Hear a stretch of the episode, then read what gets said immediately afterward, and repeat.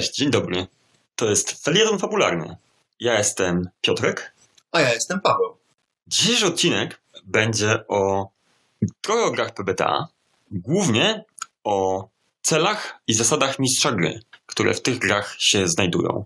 E, to jest całkiem ciekawe podejście do tego, jak prowadzić grę RPG, jak uczyć mistrzów gry grania w grę w podręczniku. No dobra, ale co to jest to PBTA? Rzuciłem jakiś skrótem. Opowiadaj. No więc y, PBTA rozwija się jako Powered by the Apocalypse. Jest to seria gier, ponieważ wiele, które wychodzą pod nazwą tej serii, które trochę łączy, trochę dzieli, ale jest, y, wydaje mi się, kilka elementów wspólnych, które moglibyśmy wyróżnić. Y, małą lekcją historii jest to, że wszystko zaczęło się w 2010 roku, kiedy Vincent Baker wydał Apocalypse World na licencji takiej, że można go było hakować i tworzyć własne wersje, własny system bazowany na tym, co on zaproponował. I tak ilości ludzi się spodobał ten styl grania, że mamy Dungeon Worlda, mamy maski, mamy Monster of the Week, a wszystko jako nadal jest pod gałęzią PBTA, czyli Powered by the Apocalypse. Tak więc długo się, się zastanawiałem, jak to ogarnąć, jak wytłumaczyć, czym to jest. I spisałem sobie kilka rzeczy, czyli że każda gra z tego, w tej serii ma swój własny gatunek. Na przykład Dungeon World jest grą, która ma emulować granie w D&D. Ma dawać takie same emocje i uczucia jak granie w D&D, ale ma być osobną grą. Ma być po prostu taką fantasy heroic adventure. Ma mieć mniej zasad i bardziej się nadawać. Tak, ale zarazem ma nie być, ma, to nie jest sword and sorcery, czyli to nie jest gatunek, gdzie magia jest rzadka. Tam magia jest wszędzie, masz czarodziei, bardów i wszystko jest. Tak więc jest to takie fantasy adventure, a nie sword and sorcery. Mamy Apocalypse Worlda, który jest y, grą, która jest gatunkiem postapokaliptycznym. Mamy czyli Waterworld, mamy Mad Maxa, to ma dawać tego typu przeżycia. To może zamiast D&D moglibyśmy powiedzieć, że Dungeon World jest takiego generycznego, współczesnego fantazy, które nie jest właśnie tolkienowskie, tylko jest z D&D, Forgotten Realms. Tak. E, z gier komputerowych, Neverwinter Nights, nie? Tak, tak, tak, dokładnie. Myślę, że gadanie o historii Dungeon Worlda to kiedyś może jeszcze do tego go wrócimy. Kolejnym punktem jest to, że wszystkie te gry mają zapisane w swoich celach dla, dla mistrza gry, że mamy grać, aby zobaczyć, co się stanie. Niekoniecznie nie oznacza to, że ma być to wszystko czysta ta improwizacja i że mamy nic nie, nie prepować. Wbrew pozorom możemy prepować, ale chodzi o to, żeby główną filozofią gry było granie, żeby zobaczyć, co się stanie, a nie granie gotowych rozwiązań i planowanie, co zrobią gracze, granie dla graczy. To jest taki element osobowy. Mi się wydaje, że to jest troszeczkę przyjemniejsze dla mistrza gry, bo czasem w takich klasycznych RPGach mistrz gry trochę staje się takim wykonującym usługę. On zapewnia usługę sesja RPG dla swoich graczy. Nawet ludzie często tam pytają, a, e, panie i panowie, zagrajmy w RPG, e, czy bierzecie pieniądze za granie w sesję? Czy gracze przynoszą wam jedzenie za prowadzenie sesji? A tutaj mistrz jest jednym z graczy. Też się bawi dobrze. Zasady gry tworzą grę, one zostawiają troszeczkę mniej pola do popisu mistrzowi gry, ale dzięki temu on też może grać tak, jakby się grał w grę komputerową czy planszówkę, też czerpać z tego przyjemność, nie zapewniać usług. Raczej nie da się zrobić kariery i pić hajsu na prowadzeniu PBTA za pieniądze. Można prowadzić PBTA na streamach, co nie? Można ale gdybym kasował kasę tak per se z ludzi, to czułbym się z tym źle, bo ja przynoszę stołu część, oni część, więc czemu ja mam kasować kasę od nich? Mhm. E, kolejny element to jest to, że y, wszystkie gry PBTA mają zasady dla mistrzów gry. Zasady, cele, ruchy mistrzów gry to jest element, który jest wspólny. No tak, tu właśnie zacząłeś mówić. To, to nie jest tak, a tam ogarnij sobie, dobry, kreatywny mistrz gry zawsze ogarnia, raczej te gra też jest dla ciebie, żebyś się bawił. Dlatego mam też zasady dla ciebie. Tak, te gry są moim zdaniem fantastyczne, żeby nauczyć ludzi, jak być, być prowadzącymi grę. Ponieważ to jest zbiór dobrych praktyk, zbiór, zbiór sprawdzonych praktyk i porad, jak to wszystko prowadzić. Mhm. I takim, takim ostatnim elementem jest to, że jakże jakkolwiek są gry PBTA, które nie mają kości, na przykład, to mimo wszystko wszystkie mają ruchy. Ruchy mistrzów gry, ruchy graczy. Ruch, czyli taki element fikcji, który się tygruje, kiedy dzieje, kiedy robisz coś, to stanie się coś. Mniej więcej są w ten sposób, no przynajmniej jeśli chodzi o ruchy graczy, są wpisane. Czy mamy trigger, mamy, mamy jakieś rozwinięcie, co się, się, się stanie, kiedy robisz to, E, a i są też trochę mistrzów gry, które są zagraniami, zagrywkami mistrzów, mistrzów gry i to jest jakby element wspólny. To jest tylko często to zdanie twierdzące, na przykład e, daj graczom okazję do pokazania swojej klasy, bo trigger, ten warunek do wykonania ruchu często jest w zasadach mistrza gry gdzieś indziej. Na przykład kiedy gracze wyrzucą mniej niż 7 na kościach. Wydaje mi się, że takim po części jeszcze elementem wspólnym, które nie zapisałem, jest to, że mistrz gry nie rzuca, nawet jeśli są kości albo, albo jakieś inna mechanika rozwiązywania konfliktów, to mistrz gry jakby nie bierze w niej udziału. Mistrz gry nie rzuca za, za NPC-ów, nie ciągnie kart za NPC, jakkolwiek jest tam to, to rozgrywane, tylko wszystko jakby odwraca aktywnie, że to gracze muszą, tak, bo sobie poradzić. Te ruchy też są symetryczne. Raczej tutaj gra sugeruje rozwiązywanie konfliktów, nie zadań i jeśli rzucamy na, w Dungeon Worldzie na siekaj i rąb, hack and slash, mhm. to to jest cała wymiana ciosów. To, to jest nie tylko co robi postać gracza, to jest też czy postać gracza obrywa od tego orka, czy nie obrywa od tego orka. No, przez to się gra szybciej, taki trade-off. Mhm. E, dobra, więc jakie mamy już istniejące na rynku polskie, polskie gry Powered by the, by the Apocalypse? Mamy e, Świat Słońca. Tak, e, mamy Sunworld, i mamy tłumaczenie pierwszej edycji Apocalypse Worlda. E, niestety ku mojemu wielkiemu słodkowi tłumaczenie pierwszej edycji jest już nigdzie nie do kupienia. Gdzieś tam, tam słyszałem, że podobno licencję ktoś stracił. E, ale mamy też, na, też dobrych wieści dwie gry, które są w wytłumaczeniu, czyli Maski i Monster of the Week mają, być przetłumaczone. Nie wiem, kiedy będą wydane, może w przyszłym roku. Więc gry powoli, powoli do nas trafiają i bardzo, bardzo, mnie to cieszy. Tylko 9 lat opóźnienia. Hej, to, to nie jest tak źle. W ogóle chciałem powiedzieć, że strasznie mi się podoba tytuł Monster of the Potwór Tygodnia. To jest fajnie bo opisuje tą grę, nie? Yy, bardzo... Ten gatunek Grima. Bardzo dobrze to opisuje, aczkolwiek z mojego doświadczenia bardzo niewiele razy udało mi się zamknąć jedno polowanie na potwora w jedną sesję jakoś tak za bardzo sobie lubię te takie rzeczy dookoła, dookoła łowców, żeby robić konkretnie polowanie, ale myślę, że jest to bardzo dobre. No, słyszałem, jak ludzie mówią o, o niektórych odcinkach X, X-Files, że to jest właśnie polowanie na potwora tygodnia. Czy też każdy odcinek Buffy, czy każdy odcinek e, Grima. Taki, no taki gatunek. Hawaii. To jest pod, no, kryminalista tygodnia. Tak, w tym tygodniu polujemy na wilkołaki. Mówimy się. Okej, okay, wspomniałeś o e, sprawdzonych praktykach. E, tak, tak. Wspomniałem o sprawdzonych praktykach, ponieważ nie chciałbym, żebyście odnieśli wrażenie, że, my, że te gry zrobiły coś nowatorskiego. Po prostu ja patrzę na rozdział dla mistrza gry jako instrukcja i jako przewodnik tego, że ktoś spisał, jak dobrze grać. Nie jest to nowatorskie, ponieważ uważam, że mistrz gry, który prowadzi 20 lat i nigdy nie prowadził PBTA, też. On, on też rzeczy, robi większość tych rzeczy już. Też robi większość tych rzeczy, ale on ich pewnie nie, nie, nie nazywa i niekoniecznie robi je świadomie i niekoniecznie wie, że je robi. A te gry, te rozdziały dla mistrzów gry, te rzeczy, o których będziemy mówić, one są spisane po to, żeby czy początkujący, czy, czy mistrzowie gry z doświadczeniem mogli sobie tą wiedzę usystematyzować.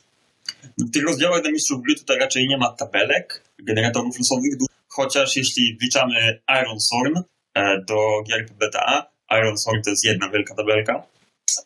No, muś, no musimy, no jest to, jest to gra oficjalnie wydana, która jest więc aczkolwiek nie jestem jakoś fanem tej gry, ale zobaczymy. No ona jest GM-less, znaczy może być GM-less, dlatego ona jest generatorem. Ona ma bardzo fajne te tabelki, strasznie polecam. Jeśli nie grał w Iron Sword, to polecam. PDF jest za darmo, te tabelki są bardzo, bardzo ładne, można wygenerować rzeczy. I gdzieś widziałem, że autor chyba mówił, że pracuje nad wersją Iron Sworna, ale do kosmosu, do sci-fi. Już, to się nazywa Starforge. O, nawet nie wiedziałem. E, albo Lodestar. Jest też zamarznięta postapokalipsa, to jeszcze nad tym pracują. Wyszedł dodatek do Iron Sword nazywa Sanktuarium i prowadzeniu kampanii o wiosce. Chyba tam jest coś do rozbijania tych wiosek i tak dalej. Tak pobieżnie tak przejrzałem. E, to jest coś w stylu Stone Topa Jeremy'ego Strandberga. Mhm. No dobra, okej.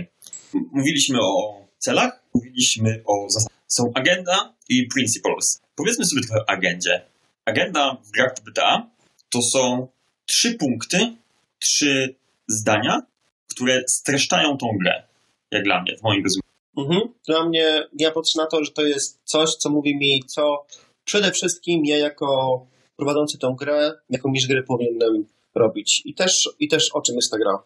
Jakby, wydaje mi się, że z tej agendy można wywnioskować dużo e, principles, że ona troszeczkę też działa jako taki opis tej gry. Może sobie przeczytamy. Mamy, mamy na widoku agendę z świata apokalipsy. Pierwszy punkt. Spraw, żeby świat, żeby świat apokalipsy wyglądał na żywy. Ten cel mówi nam, że powinniśmy sprawiać, żeby gracze widzieli i na każdym kroku odczuwali, że jest apokalipsa. W zależności od tego, co sobie, co sobie wybierzemy, jeżeli gramy w Mad Maxa, to, to podkreślamy, że pokazujemy, że wszędzie jest piach, że są te społeczności rządzone przez y, warlordów. Są jakieś, może są jakieś zmutowane osoby, może są jakieś zmutowane zwierzęta. Pokazujemy to. I staramy się, żeby ten świat nie był spauzowany, kiedy postacie graczy tam, kiedy postaci graczy tam nie ma. Też mamy pokazać, że świat, poza tym, że jest tą apokalipsą i że jest brudny, śmierdzący i brzydki, się kręci, kiedy graczy tam nie ma. Czyli gracze wychodzą z wioski i są gdzieś tydzień, to jak wrócą nocą do wioski, to spalił się magazyn żywności i jest teraz po prostu, nikt nie ma co jeść, bo się spalił i ktoś go spalił z jakiegoś celu i ten świat się kręci. Sam z siebie też, kiedy gracze stoją, a nie jak, w grze, a nie jak często bywa w, grze komputerowej, co się ludzie śmieją z Falloutów, że jak nie podejmiesz questu głównego, to możesz robić grę, nie zrobiąc questu, to możesz zrealizować grę, nie zrobiąc questu głównego, który na ciebie grzecznie czeka. Nie, wydaje mi się, że są w tych Falloutach jakieś timery w niektórych questach. Gdzieś tam była jakaś bomba, to nawet. Wydaje mi się, ja, ja też troszeczkę inaczej rozumiem ten punkt. To potem wyjaśnia się w zasadach. Vincent Baker bardzo chciał, żeby Apocalypse World był o ludziach, o postaciach, o ich problemach, konfliktach społecznych. Żyły właśnie przez to, że te NPC tam wszystkie. Jednym z, jedną z zasad jest nazwij wszystkich, zrób e, wszystkich e, ludźmi, ludzkimi. Więc Apocalypse bardzo naciska na te motywacje, cele NPC-ów, na to, żeby oni, żeby gracze też się nimi przejmowali. Tak, gdzieś tam dalej podręcznik mówi, żeby tworzyć te, te, te, te trójkąty relacji pomiędzy niezależnymi postacią, a drugą postacią, żeby każdy miał inną relację do danego bohatera niezależnego, który grę ciekawą. Kolejny bardzo... Czy, czy coś jeszcze tego punktu chcesz dodać? E, nie, no przejdźmy sobie dalej po... Kolejny ciekawy punkt, czyli spraw, żeby życie e, postaci nie było nudne. Jak gramy w o postaciach graczy, to może jak ich życie nie będzie nudne, to nasza sesja też nie będzie nudna i nie będziemy woleli grać w Wiedźmina czy w Hearthstone'a. To jest, myślę, że to jest, można tak zgadywać.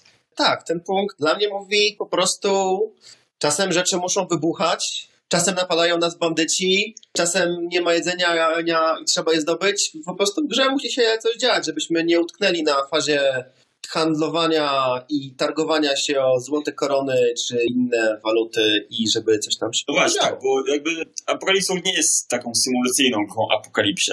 E, Apocalypse World jest grą jak Waterworld, jest grą jak Mad Max, gdzie są sceny miłosne, sceny pościgów, sceny strzelanin. Raczej nikt się nie targuje. Tak, co jest bardzo... Jeśli się targuje, to z pistoletem w ręku, nie? Dokładnie, co jest bardzo, bardzo ciekawe, ta gra, ta gra później w części dla mistrzów gry mówi, że niby powinieneś rozważyć zasoby i ich dostępność, ale nie jest to gra o przeżyciu. Nie przejmujemy się myślę tutaj, czy mamy dwie racje żywnościowe, czy cztery. Po prostu czasem mamy jedzenie, a czasem nie mamy i trzeba je zdobyć. To jest też w playbookach postaci graczy fajnie pokazane, bo one są takimi super zakapiorami może nie wszystkie są zakaperami, ale są wybitnymi postaciami w miarę w tym świecie. Więc to raczej nie są goście, którzy umierają z głodu, to są goście, którzy się budzą na pustyni, wygłodnieli, nie? Nie wiedzą dlaczego, po imprezie. Tak, po czym idą zagarnąć sobie trochę jedzenia z lokalnej kantyny. Tyle. Po prostu gra nam mówi, że naszym celem jako mistrzowi gry jest sprawić, żeby życie postaci nie było nudne. I Tyle. Rzeczy wybuchają, że ją rzeczy się dzieją, badyci cieni napadają, gra ma, być, gra ma się toczyć do przodu. Dobra, i co mamy dalej? Następnie jest mój ulubiony, czyli graj, aby zobaczyć, co się stanie. Play to find out what happens. To jest super. To jest moja, moja ulubiona część tych gier. W sensie to jest chyba główny powód, dla którego w nie gram. Mam mało czasu i nie chcę mi się prepować, ale też chcę ja egoistycznie jako mistrz gry czerpać frajdę z sesji. Chcę się móc zaskoczyć. A ciężko jest się zaskoczyć, jak prawisz kampanię do Dungeons and Dragons. Tak mi się wydaje. W sensie raczej ty się tak opiekujesz graczami mhm. i przeprowadzasz i jest ten świat. Nie, nie zawsze przez swój load, ale nawet jeśli gracie sandboxa, to tak tabelki cię mogą zaskakiwać, ale gracze cię nie zaskakują. A tutaj gracie zaskakuje, gracze cię zaskakują. To jest fajne, to jest bardzo przyjemne dla mistrza gry. Wyniki na kościach cię zaskakują. Wyniki na kościach cię zaskakują. No właśnie, ty nie rzucasz, nie możesz tam e, fadżować rzutów za ekranem mistrza gry, bo nie rzucasz kośćmi. Więc e, nie ma oszukiwania.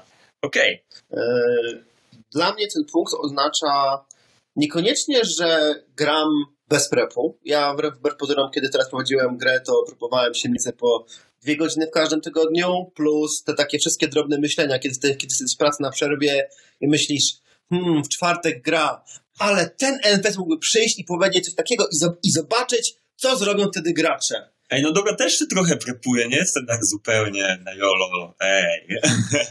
Ale ja ciebie o to bynajmniej nie skażę, po prostu chodzi mi o to, że dla mnie to jest cel gry, który mówi mi, że ja jako mistrz gry mam stworzyć sytuację i nie zakładać rozwiązania. Mhm. Ja chcę, żeby do graczy przyszedł ten wielki kozak Warlord, zażądał od nich wydania wszystkiego, co mają w zamian za puszczenie ich, ich ulubionego NPC'a e, żywego i tyle. I zobaczymy, co się stanie. Gracze to zrobią? Może będą chcieli go załatwić? Może, się, może że będą chcieli oszukać? Ja nie zakładam, co się stanie. I to jest dla mnie piękne, więc ja prepuję prepuję, to może duży powiedziane. Zastanawiam się nad możliwymi sytuacjami i następnie wrzucam je na graczy i patrzę, co stanie, przez co dokładnie nie to, co mówiłeś, ja też mogę być, być zaskoczony. To mi się bardzo podoba. Okej, okay, wspomniałeś już o Dungeon Worldzie. E, myślę, że możemy pokazać agendę Dungeon Worlda e, teraz, żeby ją skontrastować z tą Zaporalis Worlda. To też są trzy bulety tylko. Ona się zaczyna od Portray a Fantastic World. Przedstawiaj fantastyczny świat, tak? Mhm. Bo Dungeon World jest fantazy i ten świat, on nie musi być realistyczny, nie musi być żywy. Tutaj właśnie ten nacisk na zrobienie żywego świata z Apocalypse Worlda odpada. Ci NPC nie muszą być aż tak. Ale raczej skupiasz się na tym fantastycznym świecie, na fantastycznych krajobrazach, na fantastycznych utworach, na magii, na tym, co jest w gatunku być może jakieś konflikty dobra ze złem, żywiołów w tym stylu. Zamiast nienudnych żyć, tutaj jest wypełnij życie postaci graczy przygodą. To jest bardziej loch świat niż świat, świat lochów. To znaczy, ten świat jest pełen przygody. E, w podręczniku jest napisane, że Dungeon World nigdy nie zakłada, że postacie graczy są aktywne i że mają E, swoje cele, agendy i tak to raczej jest trochę jak e, Frodo w Władcy Pierścieni. On, on nie wybrał, żeby bohaterem, ale tak wyszło. Świat jest pełen niebezpieczeństw, e, świat jest pełen, pełen dużych i małych stworów, które mają jakieś swoje cele. Wy zostajecie wplątani w te cele, te machinacje, w niebezpieczeństwa. Jesteś bohaterem, który ratuje świat, bo tak, tak jak przy... Bo o tym ma być. Tak, o tym, o tym jest ten gatunek. To raczej właśnie jest ta podróż Frodo, e, niż taka właśnie trochę West Marches tutaj nie pasuje aż tak bardzo. To nie do końca jest by default gra o poszukiwaczach przygód na granicy znanego świata, którzy chcą się wzbogacić i zostać jeszcze bardziej potężni, bo tu nie, nie ma zasad do handlu specjalnie. Jest, jest coin, ale to też nie jest, to nie jest najmocniejsza część tego settingu. Raczej to jest o ratowaniu świata przed złym smokiem, niż o polowaniu na niedźwiedzie, żeby zarobić. Nawet polowaniu na smoki. No i dalej mamy play to find out what happens. Dalej, to jest, wydaje mi się, niezmienione w żadnej grze PDPDA. My, jako mistrzowie gry, też czerpiemy radość z tego, że nie wiemy, co się stanie na sesji. Tak, no bo nie, bo, no, tak, no bo nie powiemy, czy gracze się pójdą zabić smoka, czy poczekają aż smok i zrobią sobie szczyka wielka, wystawią mu pułapkę na nie. Yy, ja bym chciał, zwrócić uwagę, że są pewne rzeczy, o których te cele mistrza gry mówią i to jest ważne, żeby zwrócić uwagę, ponieważ w grach innych, w grach, w grach tradycyjnych często jest tak, że mistrzowie gry przygotowują zbalansowane wydarzenia albo starają się graczy wystawić na próbę, czy to gracze rozwiążą naszą zagadkę. E, I tego cele i agenda mistrza gry, mistrza gry nie mówi, że zbliżamy to robić i mówi to z jakimś celem, że mamy tak nie robić, czyli nie wystawiamy tutaj na próbę zmysłu taktycznego postaci, albo tego, a czy graczy, albo jak potem rozwiązywać przygody. Tutaj nie o to chodzi i to jest warto to zwrócić uwagę, jeśli chcecie grę, która tak, która jest o czymś, o czym nie są, są te cele, to powinniście poszukać sobie innej gry, albo robić własnego haka, który hmm. o tym będzie. Właśnie, myślę, jak powiedziałeś o hakach tutaj, warto powiedzieć, że w PBTA house rule raczej nie siadają, w sensie jest dużo haków. E, nie jest tak, że każdy mistrz gry ma jakiegoś swojego house rule, wydaje mi się, że tak jest z Warhammerem. Ale te dodatkowe zasady, czy zmiany zasad, e, to raczej jest coś, co się tam po internecie przemieszcza na jakichś forach. To raczej są takie w miarę znane rzeczy, jak dodatkowe pakiety zasad, czy albo już haki, nowe gry. E, wspomniałem przedtem o Stone Top. Stone Top to jest hak na Dungeon Worlda, czyli to jest hak na haka na Afkali Sworda. Często ta geneza jakiejś gry długa na 7 gier nawet. Widziałem już takie. Tak, zwłaszcza patrząc na haki do World of Dungeons, czy hak do haka na World of Dungeons, który jest hakiem na Worlda i tak dalej się ciągnie na węży. Następnie takim podzielę się swoim jakby trochę zrozumieniem tego i doświadczeniem z tego, jak, tego, jak grała w te gry. Na pewnym poziomie nie jest, te, te gry nie są często grą o rozwiązywaniu tajemnic, tylko są grą o tym, co zrobisz, kiedy już znasz jakieś rozwiązanie na jakąś tajemnicę. Chciałbym się tutaj właśnie podzielić e, przykładem z pewnej gry, gdzie do naszej drużyny na samym początku przygody dołączył bohater niezależny, od którego po prostu nie dało się niczego dowiedzieć, bo nic nie chciał powiedzieć. Mistrz gry nie pozwalał na żadne rzuty, żeby się od niego czegoś dowiedzieć albo go, go, go do czegoś przekonać. I na samym samym końcu gry wyszło, że ten bohater był złym mężem i bił swoją żonę i trzeba było podjąć decyzję, czy chcemy go karać, czy chcemy walczyć z duchem tej żony.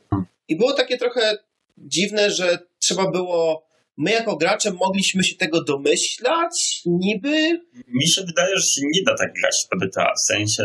Właśnie że... o to mi chodzi. E, chciał... Co to znaczy, że mistrz gry nie pozwalał na... Tutaj rzuty wynikają z ruchów, a ruchy wynikają z fiksy. Tam jest trigger tego ruchu. Jak, jak jest trigger po? Nie, nie powiedzieć z warunek. Tak. Chyba warunek.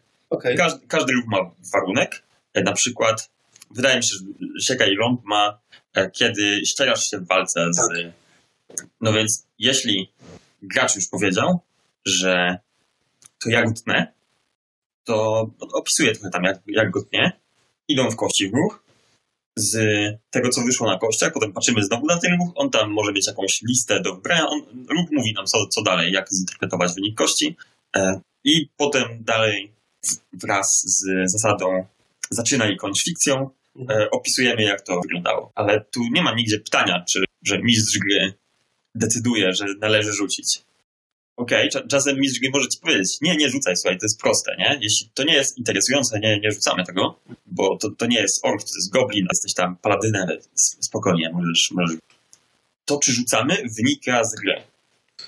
Więc punkt, do którego chciałem dążyć, jest mniej więcej, mogę go, go taki, że w tych grach nie chodzi o nie tajemnic, bardziej chodzi o to, co zrobisz, kiedy już znasz rozwiązanie jakiejś limity. Czyli jest to pytanie, cały czas staramy się zrobić, co zrobią postacie graczy, jeśli dowiedzą się, że ten warlord knuje przeciwko im i wysłał do ich osady ludzi, którzy, mają, którzy mają ją, ją podburzyć i spowodować rebelię przeciwko nim. Nie chodzi o to, żeby odkryć, kto to był. Chodzi o to, co zrobicie, kiedy wiecie, że on, że, że on knuje przeciwko wam. I to jest w pewien sposób takie odwracanie, od, stawanie postaci graczy w roli aktywnych, które wyruszają na przygodę. Albo kiedy ich życie nie, nie jest nudne.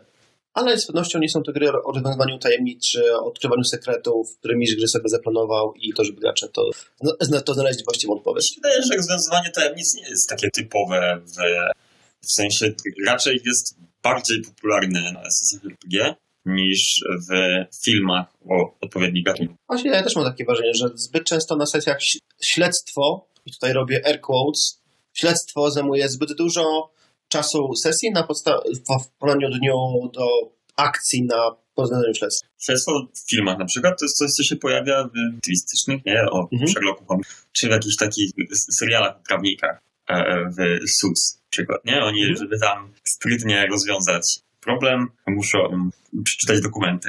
No i oni czytają te dokumenty, chociaż to jest ucięte, nie? W sensie jest powiedziane, że oni po prostu pracowali przez całą noc. Rano jak idą po- bajgla i kawę, to już mówią nam, że stało. Ta, ta nudna część jest wycięta, ona nie jest w spotlightie. Dokładnie. Czy coś jeszcze do czy przechodzimy do principles, czyli do zasad? No chodźmy do tak. Możemy pogadać o e, Wspomnieliśmy już o kilku. Wspomnieliśmy o e, zaczynaj i kończ fikcją. Wspomnieliśmy też o nazywaj wszystkie postacie.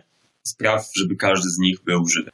Ja bym chciał od razu wrócić do tego punktu zacznij, e, zacznij i zakończ w fikcji, ponieważ jest on dla mnie bardzo ważny i biorę go z, z zasad Dungeon Worlda do wszystkich, do wszystkich innych i go zawsze też stosuję. I bardzo ciężko mi się gra, kiedy mistrz gry, z którym gram, tego nie stosuje nawet w innych grach. O co mi chodzi? Chodzi mi o to, że kiedy ja jako mistrz gry wykonuję jakiś ruch, czy mówię, co się dzieje w fikcji, to zaczynam tym. Czyli na przykład nasz walczy nasz paladyn z trolem i, i paladyn opisuje jak, no to ja go siekam i rąbię moim mieczem, chowając się, się, się dotaczą przed, przed, przed, przed, jego ciosami.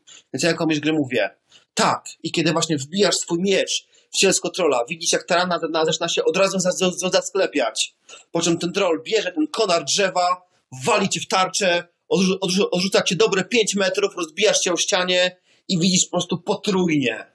Teraz, teraz sobie przerwę fikcji, rzucam kostką, czy mówię graczowi, weź sobie 2d10 obrażeń, gracz sobie rzuca, mechanikę że- żeśmy, my- żeśmy rozwiązali, po czym wracamy do fikcji. I teraz ten troll, wkurzony, obraca się i patrzy na maga, bo widzimy jak mag właśnie kończy cze- czarować kulę ognia. I troll rusza w swoją stronę i chce się na ciebie zamachnąć konarem. Co robisz? I jakby taki sposób prowadzenia fikcji jest dla mnie mega ważny, ponieważ ja w walce chcę fikcji, a nie chcę mechaniki. W stylu, można by powiedzieć, paladyn, ok, trafiasz trolla za 8, troll cię wali konarem za 5, odchodzi od ciebie, masz atak, atak opportunity, robisz, nie robisz, ok, idzie na maga, co robisz? Ale to jest takie suche. Ta fikcja jest fajna, trafił ci tym konarem, poleciałeś. Bardzo dobry pryncyp, bardzo dobra zasada, bardzo ją lubię. Kontynuuj, proszę. Jest trochę taki problem z walkami w Dungeons Dragons, że to jest tak, że wiesz, te postacie stoją w takiej pozycji na T z rękami e, rozwiniętymi, dopóki nie jest ich tura.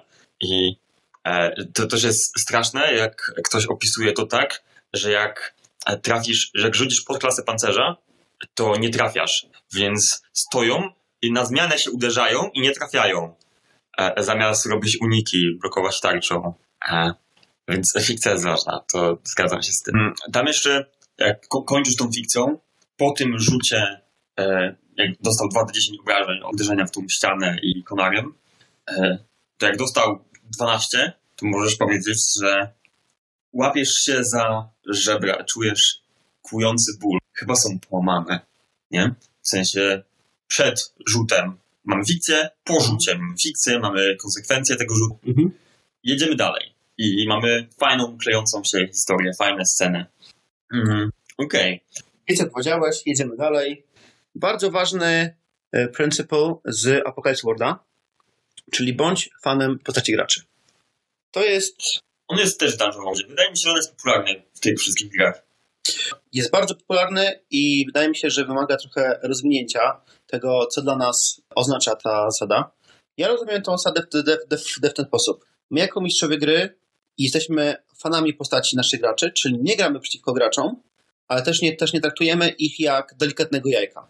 Czy jak to się mówi, żeby zrobić jajecznicę trzeba zbić jajka, czasami musimy zrobić krzywdę post- do postaciom graczy, żeby te postacie mogły wejść do akcji, co zrobić coś fajnego i wyjść zmienione.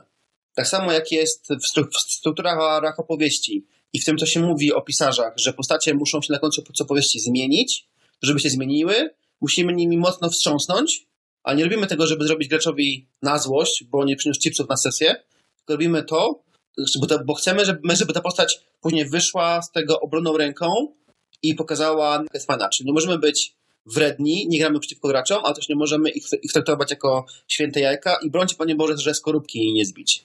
Nie wiem, czy jak jeszcze raz powiem o zabijaniu graczy, nas YouTube nie zdejmie. E, tak, nie, nie chcemy zabijać graczy. ani karać graczy. Dalej. Ja bardzo lubię z Dungeon Worlda ten jest Draw Maps, Leave Blanks. Rysuj mapy, zostawiaj no, luki, puste miejsca. Bo to wynika z play to find out what happens, tak? Musisz zostawiać te luki, bo jak nie zostawisz luk, jak masz całą mapę wydrukowaną albo w 3D ją printowałeś, to nie, nie będzie nic fajnego, nic co cię nie zaskoczy, ani ciebie, ani graczy. Te luki też bardzo ładnie pasują do Portray a Fantastic World. Jeśli to jest fantastyczny świat, to on często może być niezbadany albo może zmieniać się trakcie. No i to pozwala też tak kolaboracyjnie razem z graczami tworzyć świat, co jest super. E, to jest nie tylko o mapach, nie? W sensie to, to jest tak w teorii powiedziane Draw Maps with Blanks, ale e, aplikuje się też do opisów, do e, NPC-ów, tak, ich też może odkrywać w trakcie dopiero już gdzieś odkrywać. Mm. Co ciekawe, nie, nie wiem, co było pierwsze. Czy pierwszy był Dungeon World, czy pierwszy był Lazy DM. Lazy DM chyba był pierwszy. On, on też o tym mówi, że jak on prowadzi Dungeon Worlda, to, że jak on prowadzi Dungeons Dungeons Dragons, przepraszam bardzo, to on nawet nie planuje całego roku, tylko zostawia sobie parę miejsc pustych, żeby tam wrzucić coś, co mu przyjdzie do głowy, albo co mu gracze porzucą pomysł. Więc to nie jest tak, że tylko, że Dungeon World co zrodził, inni też to, to stosują, bo jest to najwyraźniej popularne i się ludziom podoba. W Dungeonowi się pojawia Name Person. E, to jest podobne do Name Everyone, Make Everyone Human Apocalypse Worlda i Give Everyone Monster Life. To jest mm. rozbite tutaj. Zamiast robić human, nie, nie, nie możesz robić human, bo są elfami, a, a smokowcami albo mantikorami. Mm. Więc chcesz po prostu, żeby byli żywi, żeby te potwory były kolorowe, fantastyczne. E, to, to, to, to kiedy jesteśmy w temacie NPC-ów, Apocalypse World ma taką zasadę patrz przez celownik i to się tyczy e, nie postaci niezależnych, ponieważ chodzi o to, żeby mistrz gry nie bronił swoich postaci niezależnych, nie chował ich za jakimś pancerzem fabularnym, tylko po prostu ci NPC są wrażliwi. Gracze mogą ich zabić, czasem, e, czasem bo postacie niezależne zabijają postacie niezależne. Świat jest żywy, czasem ktoś musi zginąć, żeby fabuła poszła do przodu. I jak gracze wychodzą z miasta na tydzień, wracają, stary burmistrz został zabity. Mieliście z nim fajne relacje? Trudno, teraz jest nowy burmistrz, który jest wredną mędą i trzeba sobie z nim zbudować nową relację. Żebyśmy się tego nie bali i, i, i nie bronili tych NPC-ów. Po to jest ta zasada. E, wydaje mi się, że czytałem w tym oryginalnym blogpoście o e, West Marches Dead Goblin Warlord is just as good as alive Goblin. Tak, a, a, czy tutaj, czy, a czy tutaj masz na myśli, że dziedzictwo pozostawione przez martwego NPC nadal może w grze żyć, tak? Tak, tak, no. E, bo tam jest, e, Wars Marches się gra na więcej postaci niż się mieści na sesji, w sensie więcej graczy niż się mieści w domu mhm. e, mistrza gry, więc jest o tym, żeby się nie przejmować, że e, Piotrek i Paweł zabili tego Warlorda, którego Radek chciał zabić, bo Radek faktycznie może wejść do tego jego zamku i znaleźć to, co tam chciał znaleźć. I może znaleźć zombie Goblina Urlorda. Ożywiony mroczną magią. Tak. Fajnie jest parze przez celownik, nie, nie przejmować się, jakby nie, nie dawać plot armora. Zawsze można wymyślić coś fajnego, co faktycznie wynika z naszej fikcji i z, tego, jak gramy. Hmm, czy jest jeszcze coś ciekawego, które, co byśmy tu chcieli poruszyć? Tak, ja bym e, bardzo chciał poruszyć. W Dungeon Ludzie jest Embrace the Fantastic, ale to wersja te, te, tej zasady z Apocalypse Worlda brzmi dużo lepiej. Zostawię tobie to. Aha, masz na myśli piękny punkt o nazwie Barford Apocalyptica, tak. czyli po polsku Żegaj Apokalipsą. To, to też w ogóle pasuje do gatunku, tak? Nie, nie, nie, nie, nie przytula się tego, co jest apokaliptyczne. Możesz przytulać fantastyczne, że tam zgadać się mhm. ale żyjesz apokalipsą. Tak, tutaj chodzi o to, żebyśmy na każdym kroku podkreślali tą bardziej estetykę tego świata, tego jak ten świat wygląda i nie zapominali, żeby wszystko ubrać w takie zepsute, zniszczone, niedziałające, czy też jeżeli w naszym świecie... Tak, czy też jeżeli w naszym świecie są jakieś mutacje na skutek e, promieniowania, to żeby to pokazywać, że mamy ludzi, którzy mają trzy ręce, mamy psy, które mają cztery pary oczu, że ten świat taki jest. Tak, żeby wkładać ten setting faktycznie. Tak, ja na przykład, tak, tak, ja na przykład bardzo lubię porozmawiać z, z moimi graczami, kiedy wchodzimy do nowej osady w, mojej, w, w naszej grze, grze Apokalipsy, jak ta osada wygląda i co sprawia, że nowe Pompeje są nowymi tymi Pompejami. Nowe Pompeje to jest, takie, to jest taka nasza osada, która jest bardzo taka rozrywkowa i tam są, i tam jest największa arena dla gladiatorów. Więc sobie pomyśleliśmy, że mają taki kiepski łuk triumfalny, zrobiony z cegieł, pomalowanych na biało, bo to udało im się tutaj znaleźć. Mają ją taką replikę, bo ktoś znalazł pocztówkę Koloseum, więc budowali taką replikę z takich lichych cegieł i kawałków samochodów. I to powoduje, że po prostu, kiedy o tym myślimy, widzimy te obrazy, mamy uczucie, że okej, gramy w, apokalipsie. To nie jest, to, to, to nie jest antyczna Grecja, bo to jest zrobione z kawałków samochodów i tanie blachy. To jest apokalipsa. I ta perfidna pocztówka, witaj w Koloseum, przybita do wejścia. Okej, myślę, że warto jeszcze wspomnieć o.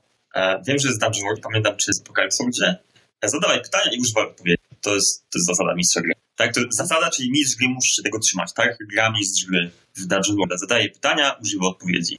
E, tak, też to jest. Nazywa się, się bardzo podobnie. Chodzi, e, chodzi, o, cho- chodzi dzi, dzi, dokładnie o to samo. Czyli żebyśmy wciągali naszych graczy w historię, zadając im pytania, co wasze postacie tutaj robią, dlaczego wasze postacie chcą to znaleźć, albo jak wygląda dana osada. I następnie używa, nie, nie używali tych odpowiedzi. Myślę, że fajnie powiedzieć, że pokazać tą, to podkreśla Mhm. tą apokalipsę.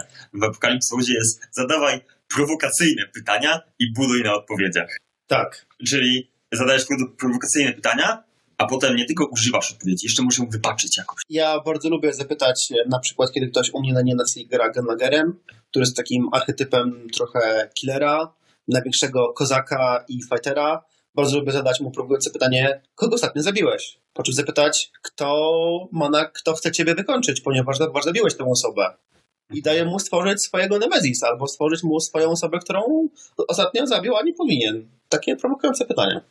Tak, właśnie, no bo raczej w Dungeon pytamy wojownika, kto jest naj- najbardziej niebezpieczny w tej okolicy, ale nie, nie pytamy go, kogo ostatnio zabiłeś niepotrzebnie e, i kto cię za to ściga, nie? To nie jest ten gatunek. Tak. Paladyni i rycerze nie, nie zabijają niepotrzebnie, nie są ścigani potem, a w Apokalipsie ludzie, no, no wkurza mnie, nie? Tak, tak jakoś wyszło, zabiłem go.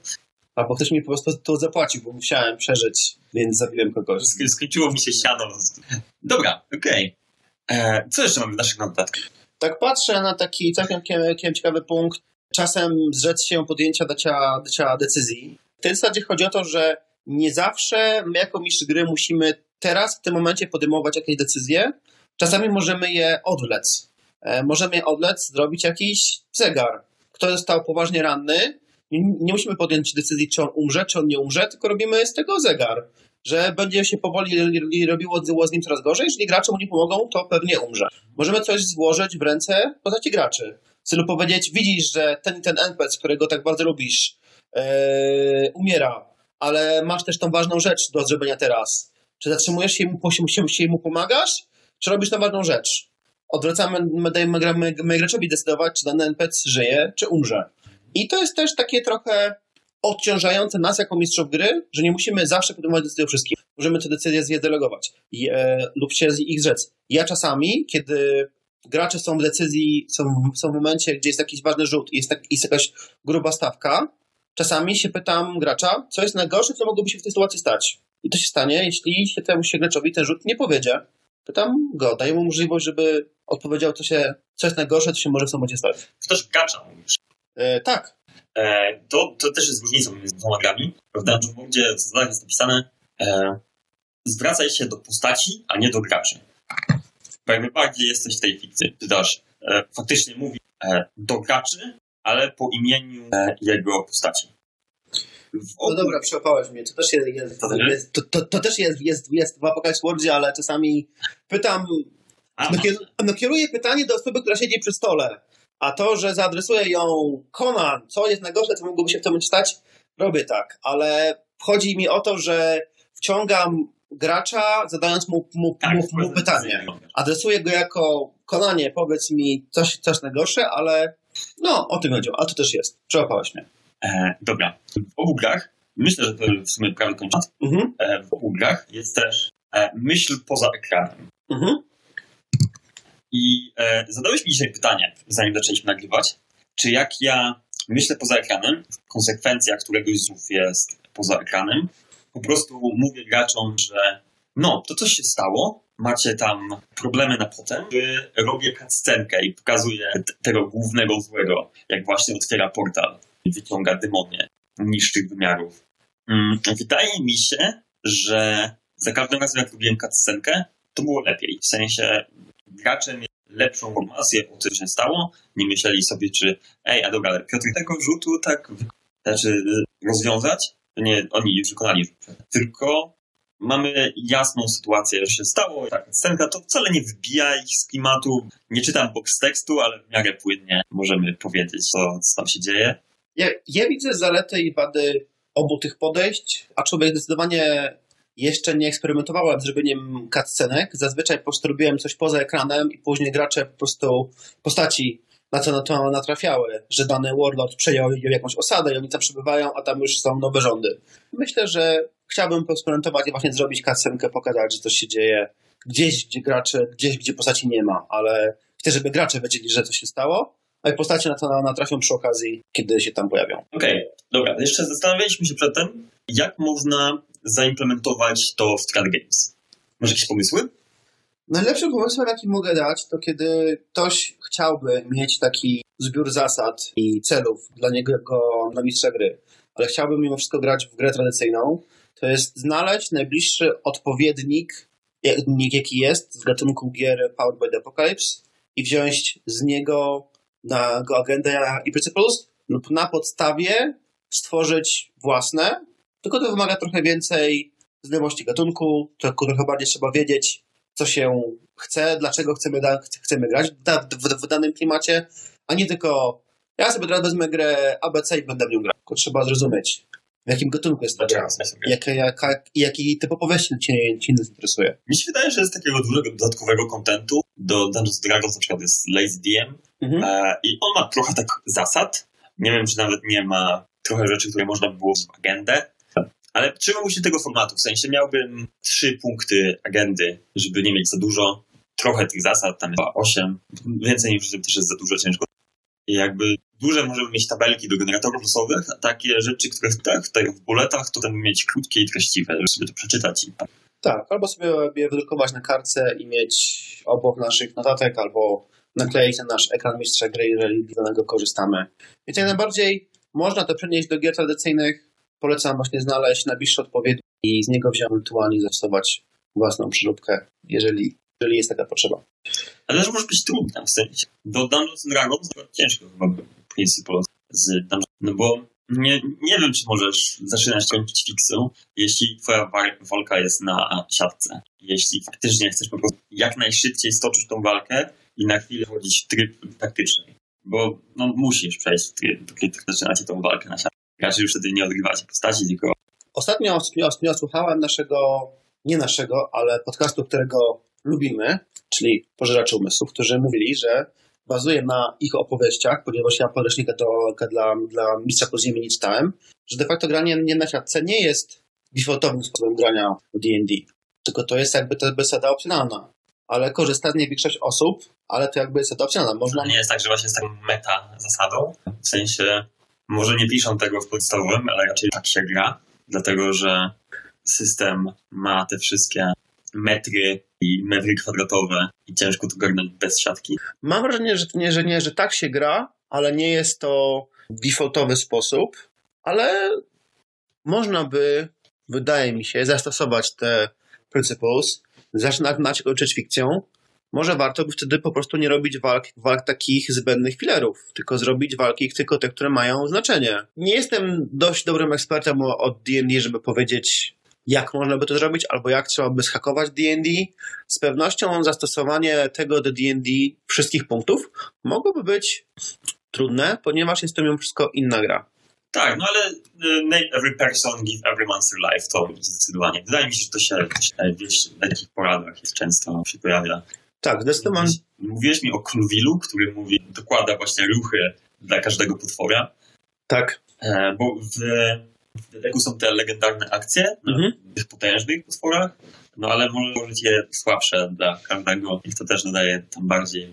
Tak, żeby nie każdy atak potwora był, to mistrz rzuci kością i połowę dostałeś za pięć, tylko No i on wtedy splunął kwasem. Widzisz, widzisz, jak ten kwas powoli przypala twoją zbroję, twoja skóra pod spodem robi się czerwona. Mamy minimalnie trochę i wiem, jak ten potwór wyglądał i z czego mamy to wrażenie. Spoko. Dobra, myślę, że to, kończy nasz temat dzisiaj. Zapraszamy na actual play, który będzie po jinglu i na kolejne odcinki. Dziękujemy Państwu za uwagę. I do usłyszenia. Do usłyszenia.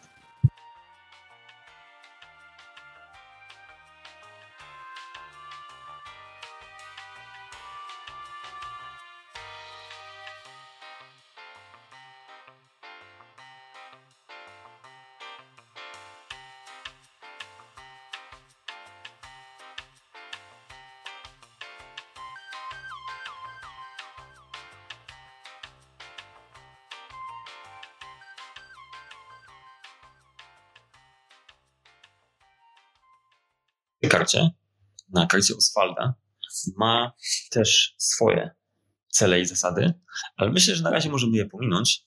E, w jakimś innym odcinku porozmawiamy o wersji zasad celów dla graczy. No dobra. Skończyliśmy poprzednią sesję, kiedy Oswald obiecał Gorożynowi, że zabije hrabinę Sawę, ponieważ ta go widziała i Gorożyn twierdzi, że może go kontrolować swoją niecną magią chaosu. Więc Oswald wyruszył z tym zasnym celem zabicia hrabiny Sawę. Oczywiście wyruszył ponownie do zamku Brytu. Tak, tak, na pewno hrabina e, mieszka w zamku księcia Britu, który gości ją w księstwach granicznych. Pod zamkiem ku nas, naszemu szczęściu są prastare tunele połączone z siecią jaskiń. których Brito przy okazji używa jako swojego sekretnego wyjścia, ale to oznacza, że ludzie w wioskach i w miastach czasami wiedzą o niektórych, więc udało mi się dowiedzieć o tym, gdzie można wejść. I właśnie wchodzę do takiej jaskini i liczę na znalezienie przejścia do zamku. Po chwili e, przeszukiwania po jaskiniach znajdujesz wejście. Ciężkie, zbrojone drzwi blokują tunel. Gdybyś tylko był złodziejem, umiał otwierać zamki, pomyślałeś. Pomyślałem sobie, po czym otworzyłem moją zestaw narzędzi złodziejskich, do, dobrałem coś odpowiedniego do zamka w tych drzwiach i pomyślałem, mam nadzieję tylko, że nie ma ma za sobą B po drugiej stronie, po czym wyjąłem wytrychy i zacząłem grzebać w zamku.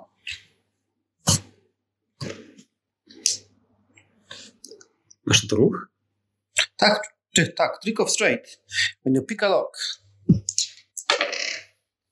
Mamy osiem. Powiedz, co tam się dzieje.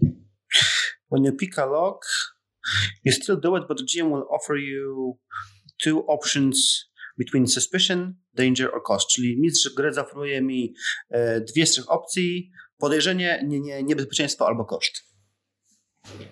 E, dobra, dwie z trzech mam zaoferować. Tak. To ja ci zaoferuję niebezpieczeństwo na pewno i e, być może jakiś koszt. Koszt będzie taki, że e, jaskinie były dłuższe niż się spodziewałeś. Błądziłeś po nich troszeczkę Mhm. i zużyłeś zasoby, żeby przedostać się tutaj. Zgasło ci już e, parę pochodni, zużyłeś trochę racji żywnościowych, Mhm. to będzie koszt. I bezpieczeństwo? Dowiemy się później. Otwieram te drzwi, otwierają się takim zamek, tak niechętnie się poddaje. Wchodzę i idę tymi tunelami. I kiedy tylko wkraczasz do tych tuneli, czujesz taki dziwny zapach, bardzo nieprzyjemny. Ten dziwny zapach. Idziesz dalej Wyciągam mój rapier, trzymam pochodnie w jednej ręce, rapier w drugiej i idę powoli, szukając wyjścia stąd. I przy okazji, co tak śmierdzi? słyszałeś legendy o tym zamku. Dawno temu, paręnaście, może nawet parędziesiąt lat temu, e, zamek był opustoszały, bo plaga nurkla wybiła wszystkich e, mieszkańców. Być może niektórzy z zarażonych, albo co z nich zostało, dalej są w tych tunelach. Zdrygam się na samą myśl i, i przyświecając sobie pochodnią, idę, rozglądając się uważnie, idę do przodu. A przy okazji chcielibyśmy zwrócić uwagę, że, że to, co zrobił Piotr, to jest pokazał nam fantastyczny świat. Zamknięte drzwi, lochy, jakiś potwór, który się na nas czai. Plaga nurtla. Okej. Okay. Mhm. Rozglądasz się. Więc ma, mamy na to ruch. Rozeznaj sytuację. Rozeznaję sytuację. Wow. Co masz? Je, 11, czyli trzy pytania. To pierwsze pytanie będzie, co ma się zaraz stać? Co ma się zaraz stać? E, właśnie, tu chciałbym zauważyć, że ten ruch możesz e, zatrzymać te pytania. Nie musisz ich zadawać od razu po kolei. Kiedy przyświetasz pochodnią po ścianach, widzisz, że są jakby obślizgłe i być może to przez wodę, która skrapla się gdzieś tutaj w jaskiniach obok słyszałeś szum e, strumienia. I w takim w takiej kropli wody na ścianie zauważyłeś ruch. Obróciłeś swoją głowę w korytarzu po twojej lewej. Właśnie wstaje z podłogi zarażony. Ktoś, kto kiedyś mieszkał w tym zamku. Uch, takie wrzody pewnie ma na skórze, część z nich popękana. Uch. Tak.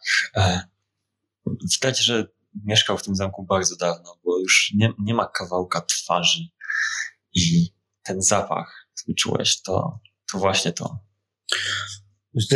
Zdecydowanie, zanim wrócę do rozglądania się bardziej, żeby znaleźć wyjście z tych, e, z tych, z tych tuneli, odkładam pochodnie i zakradam się za niego, żeby go, kiedy już będę za nim, nabić na mój, bić na mój rapier, zrobić taki cios kończący.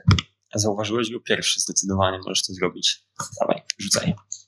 Backstab. Uhuhu. Ten potwór jeszcze nie wstał, nie? Potwór powoli zbiera się na nogi. Dobra, to ja wciąż, wciąż, wciąż osłabiony walce z Manticorą, ale mam przewagę za to, że zauważyłem go pierwszy. Rzucę i mamy 8. Tak, czyli mogę wybrać 2d6. Czyli mogę zadać swoje obrażenia yy, i wybrać jedno. Ja myślę, że on nie ma na sobie zbyt za bardzo zbroi i zadam mu po prostu więcej obrażeń. I zadam mu D8 i D4. Więc zadaję mu łącznie 9 obrażeń, kiedy wbija mu mój rapier gdzieś tak tutaj w podstawę czaszki. 10 obrażeń.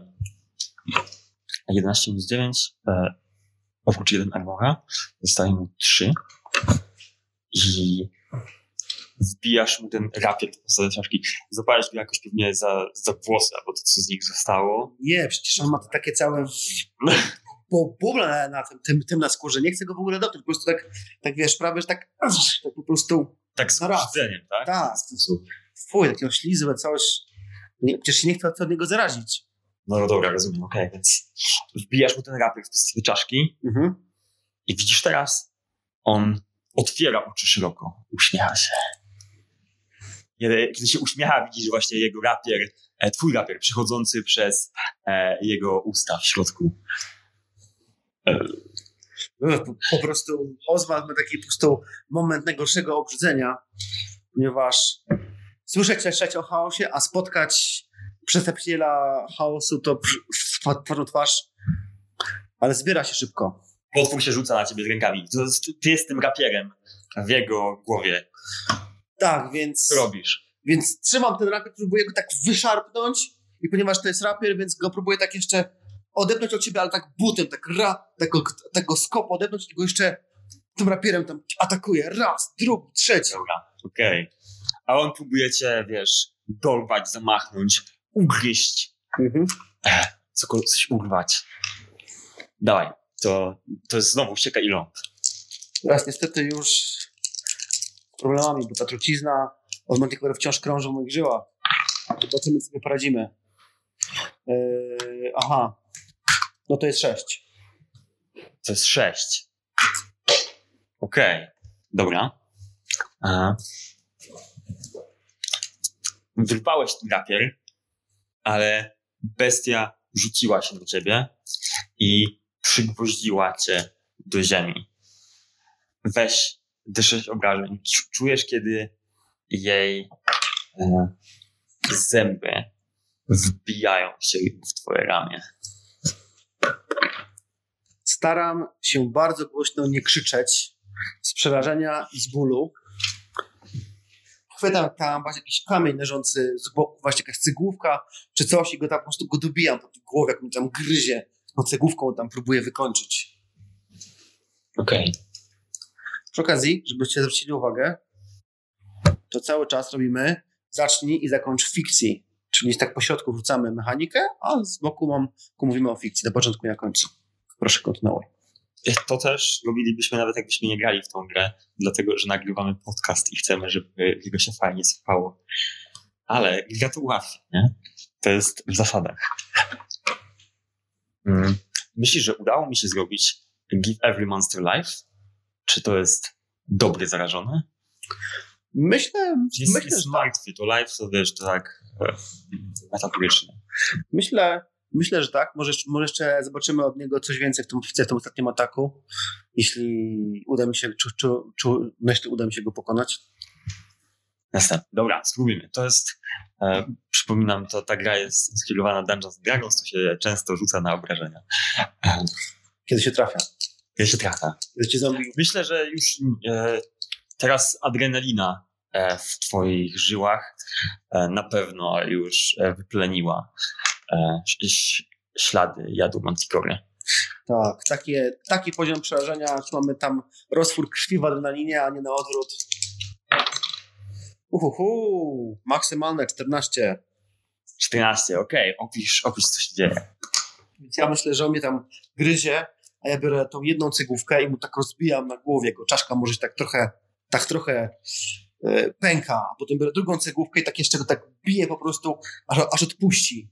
Później wstaję z takim obrzydzeniem, sprawdzam to ugryzione miejsce i myśl- i myślę sobie, że trzeba się będzie, będzie tym zająć, ale, ale wpierw hrabina. Nie no, widzisz, że to jest jakby, wiesz, twoja, twoja zbroja e, powstrzymała e, najgorsze i e, nie będzie z tym takiego problemu jak z zjadem Manticore. Podnoszę mój rapier, czeszczę go o coś z tego, z, tych, z, tego, z tego wszystkiego, po czym rozglądam się, żeby znaleźć wyjście i chciałbym bym, bym, bym zadać pytanie,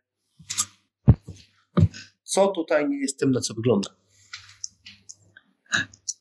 Jak przejdę trochę i powiem off-topem, wydaje mi się, że to jest toksyna Manticore, a nie jad. Że jad musi być z zębów. Ale e, co tutaj nie jest tym, na co wygląda? E, w jednym z miejsc na pochodnie widzisz, że z nim coś nie tak. I kiedy wkładasz w tą dziurę w ścianie swoją pochodnię, słyszysz, e, jak kamienie się ruszają. O, Tajne przejście otwiera się. Twoja droga do zamku księcia Britu stoi w tworzy. wspaniale. Już prawie, że wchodzę w to wyjście, ale jeszcze, jeszcze robię krok do, krok, do, krok do tyłu i się rozglądam, czy jest tutaj coś użytecznego albo wartościowego dla mnie. Jak dobry złodziej, jeszcze tak się przejdziesz po tunelach. Tak już są i są oczyszczone, to aczkolwiek nie śmierdzi, ale może coś to jeszcze, może coś mi się rzuci w oczy. Znajdujesz jeszcze jedno pomieszczenie. To jest loch. Na, przy wejściu do niego leży jeden z zarażonych. Ten już e, nieaktywny, dawno martwy, z kluczem w ręku. Wydaje się, że to e, służący bądź jakiś lokaj z zamku. Jego ubranie jest trochę poprzedzierane przez e, zęby szczurów, ale jakbyś się w nie ubrał, to może troszeczkę wspomagając się swoim disgrace kitem, będziesz w stanie poruszać się po zamku niezauważonym. Patrz na to Ale- ubranie z takim. Mhm. Patrz na to ubranie z obrzydzeniem, ale w środku lochu widzisz więźnia, zwłoki więźnia. Mhm. To rycerz w zbroi, no niepełnej, w napierśniku, z mieczem wyciągniętym. Leży on na podłodze obok niego. Wydaje się, że zamknął się tutaj, za, zaryglował kraty, związał je jakimś łańcuchem, żeby skryć się przed zarażonymi. Został tutaj troszeczkę za długo. Za długo. Cóż, Jego zbroja wygląda cenną i w bardzo dobrym stanie. to będzie myślę, że znacząco lepsze przebranie niż jakiś służący. E, czy jest to zamknięty łańcuch na kłódkę? Czy, czy, czy trzeba to z kopa wyważać? Ten, tak, ten łańcuch jest w środku e, zawiązany, zamknięty na jakiś taki metalowy zamek.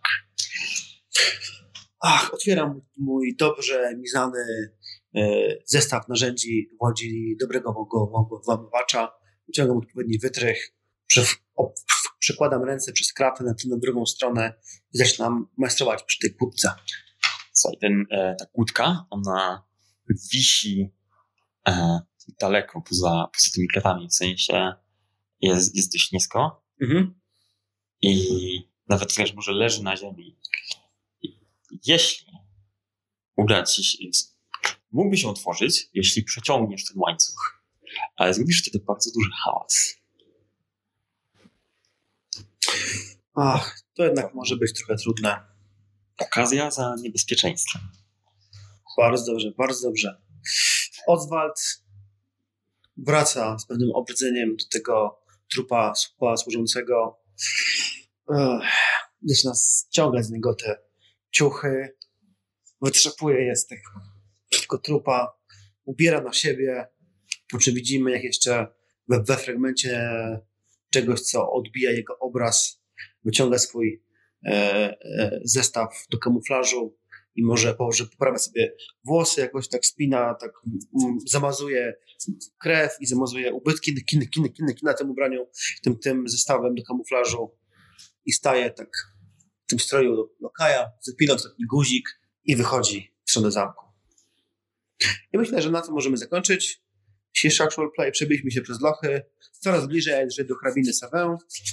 Zobaczymy, co stanie się w następnym odcinku. Dziękujemy za uwagę. Do usłyszenia.